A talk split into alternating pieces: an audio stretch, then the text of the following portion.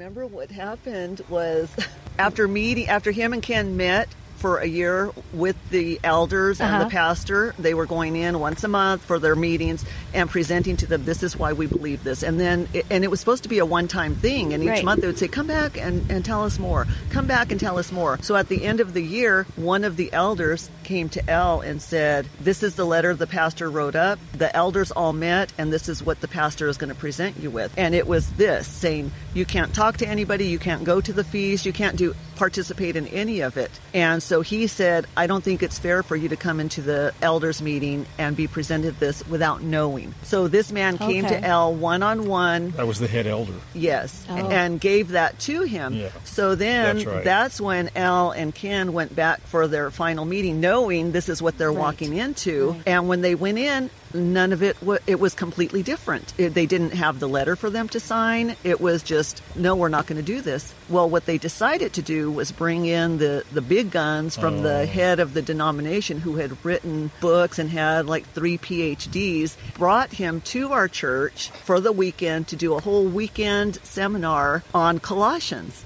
and why we shouldn't keep the feast. Let, let me interrupt something here. Okay? There, it goes on It's and okay. on, Jody. Keep going. Keep Okay, going. because as as she's she's reminding me of some of the things that went on, I'm just incredulous at how much we went through during that period. Because Yeah. this man uh, was a really noted speaker and written uh, numerous books, and like Lisa said, had all these letters after his name.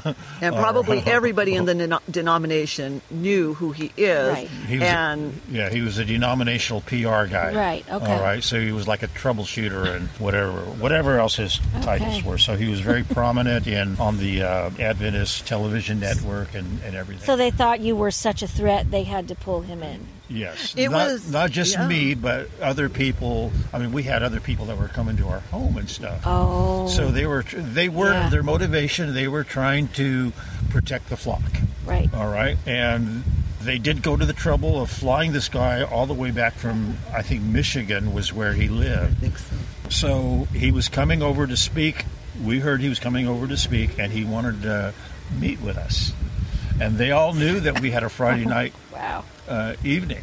All right. So what he was commissioned to do was to come in and correct us in front of the whole the whole The whole group, congregation. right. All right. So he came over to our house that uh, Friday evening, and uh, Well, he said he said he wanted to meet. He was scheduled to speak Sabbath morning service, The next morning. Sabbath afternoon, and like Sabbath evening, and maybe even Sunday. It was this whole series. Right. He was for the weekend, Like a conference or and something? So Yeah. yes, and so he said, "Well, I want to meet with this group that he was going to address. He wanted to hear from us." So he shows up. We invited him. Well, we get together on Friday nights. Come on over. Right. And he came, and we all sat around and said, "Okay, what do you want to tell us?" And he said, "No, no, I want to hear what you are saying."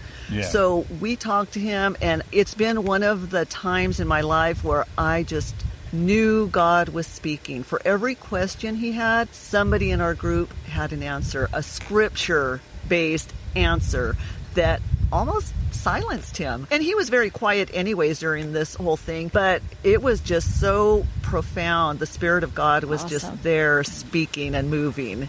So we're going to build the drama up a little bit here, okay?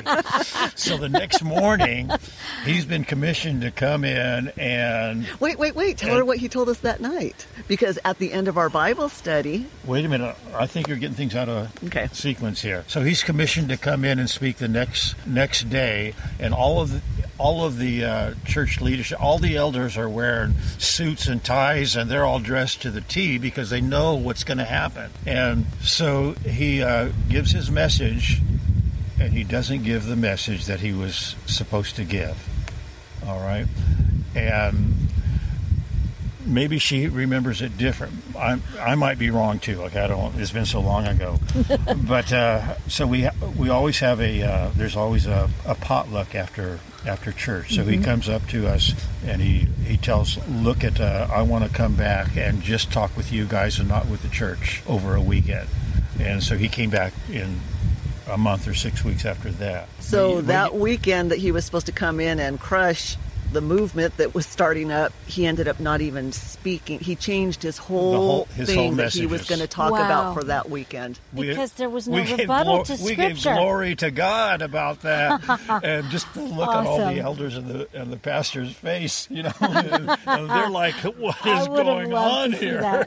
it was you could just sense the tension when you walked Yeah. into church that day and we didn't know what we were going into face either Right. and and then just the disappointment when it was over like what did he just do What happened? Wow. And we later learned that he, after listening to being over our house on Friday night, he couldn't he couldn't give the message because he didn't have the answers. He didn't have the answers. He He couldn't did give not a rebuttal. have the answers. Right. Hallelujah. so this all this So drama cool. went on for at least two years We lo- we did not want to leave our, our No, you church. don't. We were Your so church we is your had a- family. it, was, it was our family. it's like a divorce. Yes, it was. I remember we cried when we left our church. Our family. yeah Yeah. it's difficult. Yeah. By the time it came around, we were ready, but but leading were up too, to it, it we still just couldn't was- believe what was happening. Yeah. we just were were in Well, we complete could shock. we, we couldn't believe because we had uh, gone through classes on how to how to do inductive Bible study and all these other things, and we were applying the very principles that we were taught, Exactly. but coming up with different results than what they'd hoped for, I guess. Right. And so it, it didn't work out so well.